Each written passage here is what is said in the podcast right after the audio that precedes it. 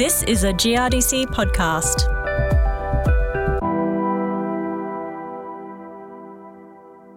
Soil-borne disease and root health in cereals and pulses often doesn't get the attention it deserves because it's quite literally out of sight, out of mind. Hello there, I'm Prue Adams. And today we're getting to the root of the problem and talking about what is happening under the sole of your boots. Understanding what a healthy root system looks like and diagnosing soil borne and root disease has been the focus of a series of national grower workshops over the past few years. Made possible by GRDC investment and collaboration with grower groups and other industry bodies. Recently, with SAGIT co investment, sessions in the southern region have been conducted by experts from the South Australian Research and Development Institute, SARDI, the research division of the Department of Primary Industries and Regions in South Australia. I visited the Kangaroo Island workshop, but as Senior Research Officer with SARDI, Blake Gontar points out, the problems and solutions on KI apply to other grain and pulse growing regions of Australia too. So, in cereals, the main root diseases have been well established. We've got nematode diseases caused by cereal cyst nematode and then the root lesion nematodes, Pratylenchus species. We have oomycete diseases caused by uh, things like Pythium, and then the true fungal diseases such as Rhizoctonia and take all in cereals. We also have a number of stem and crown diseases that we often associate with root diseases, so crown rot and eye spot in pulses, this is a newly developing field. So, some of those cereal pathogens also affect pulses to a lesser extent. So, things like Rhizoctonia and Pythium, Pratylenchus nematodes as well. But pulses have some of their own soil-borne diseases. So we've done a lot of work over the last few years to identify causes of root disease in pulses and found that there are a number of species such as Aphanomyces euteiches, Phytophthora species, and things like black root rot as well. And it seems to me from what I've been hearing today, it can be harder to determine what the problem is in pulses than it is in cereals. Why is that? I think part of the problem is that we've been looking at cereal root diseases for a long time, so we're much more across what the symptoms are. But I also think that in pulses, we just seem to get very, very similar symptoms from the various pathogens. And part of that, I think, is that once we've got a primary pathogen that's caused the issue, there are a number of other secondary pathogens or saprophytes that jump on board. And so we often just get a general blackening of the root system. And it can be a lot harder to diagnose what's causing it. And there hasn't been as much research into pulses and, and diseases of pulses? No, this is a developing area in Australia. So we're on Kangaroo Island, so you've been doing the workshop today, but you have done them in other places in South Australia. What is specific to this region? What's interesting about this region in terms of soil-borne pathogens and root disease? So, in pulses, we did a lot of sampling around Australia over the last three to five years, and we turned up some really interesting things that are not very common across Australia, but they're actually relatively common on Kangaroo Island. So, it's a defined little area, being an island, that contains some of the pathogens that we're most interested in. So, Aphanomyces euteiches in faba bean, and then in lupin, we've found a couple of Phytophthora species and black root rot caused by Thielaviopsis, as well as some of those other more common pathogens as well. And you surveyed in March soil surveys. What did you come up with in terms of the pathogen load? So, around about a third of the paddocks that we surveyed had a level of disease or a pathogen that we're fairly concerned about. So that might be a low level detection of something like Phytophthora or Aphanomyces, or a really high detection of something more common, such as Rhizoctonia or Pythium. At that level, we might expect to see yield loss. For growers, what should they be doing if they want to start taking seriously what is going on below the surface with cereals and pulses? I think the first thing to say is to be aware of poor performance and not just write it off as either frost or waterlogging or something like that. Whilst those abiotic constraints do play a role, often there's a biotic constraint, a root disease below the ground as well. So we encourage growers to go out, dig stuff up, carefully wash it out, and then have a look to see whether the root system is healthy.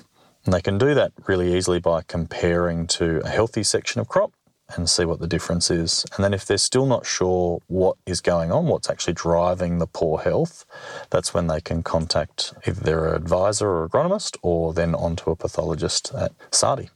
So, what are some of the management options that growers can take up to avoid root disease problems in the first place, but also perhaps as a remedial thing when they do actually have a problem in the paddock? So, the first thing that we try and get growers to understand is that there's very little you can do in crop to address a soil borne disease.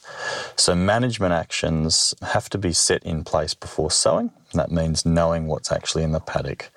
So, utilising something like PREDICTA B, where they can test the soil pre sowing, identify the inoculum load of the main pathogens in cereals, and then that gives them an opportunity to tailor a management action. And for most cereal diseases, we have management options. So, that might be a seed treatment, crop rotation away from a cereal crop, or for some diseases, we do have reasonably good levels of resistance in some of our cultivars. So, you've been doing a few of these workshops now. What kind of feedback are you getting from growers in terms of them being able to get real time advice, I suppose? Do you get good feedback from them? Yeah, we do. I think the growers really enjoy the workshops. This is not an area that they're used to spending a lot of time looking at. Most growers are pretty comfortable with foliar diseases. They mostly know their weeds. A lot of them know a fair few of the insect problems, but most don't spend a lot of time digging plants up and looking at the roots. It is time consuming and it can be a little bit unsure. So I think they really enjoy the opportunity to bring their samples in, have them washed out, and we can talk with them about what we're actually seeing and then learning about some of the biology and management options that are available.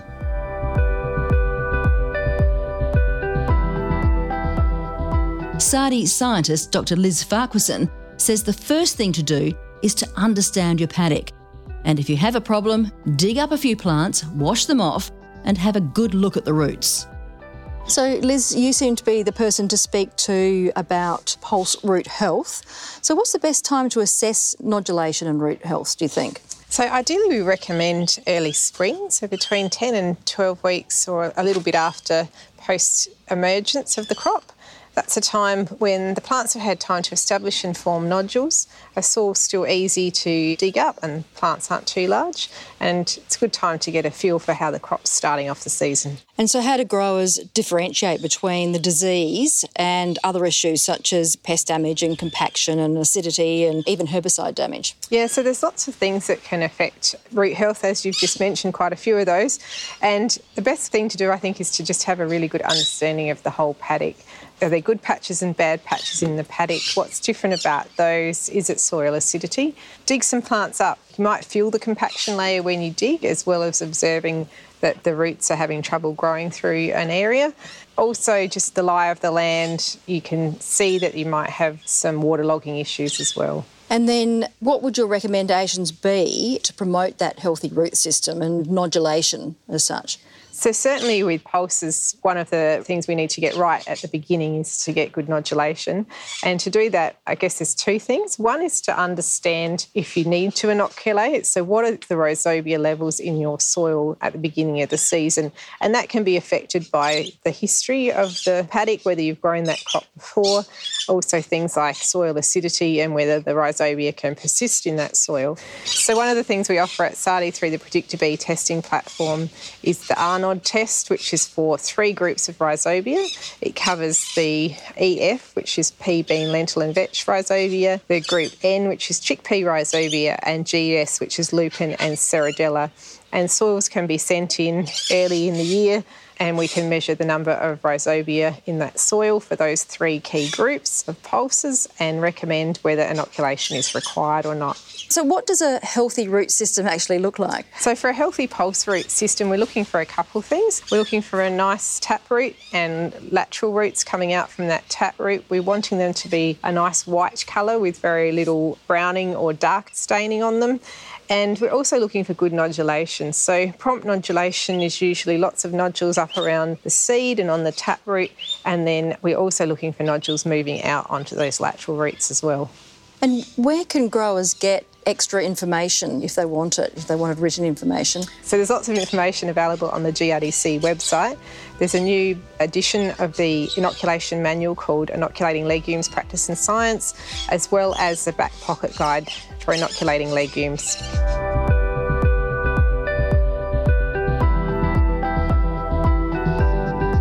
Many thanks to SARDI researchers Dr. Liz Farquharson and Blake Gontar for speaking to us about soil borne disease and root health. This is our GRDC podcast. I'm Prue Adams. Thanks for listening.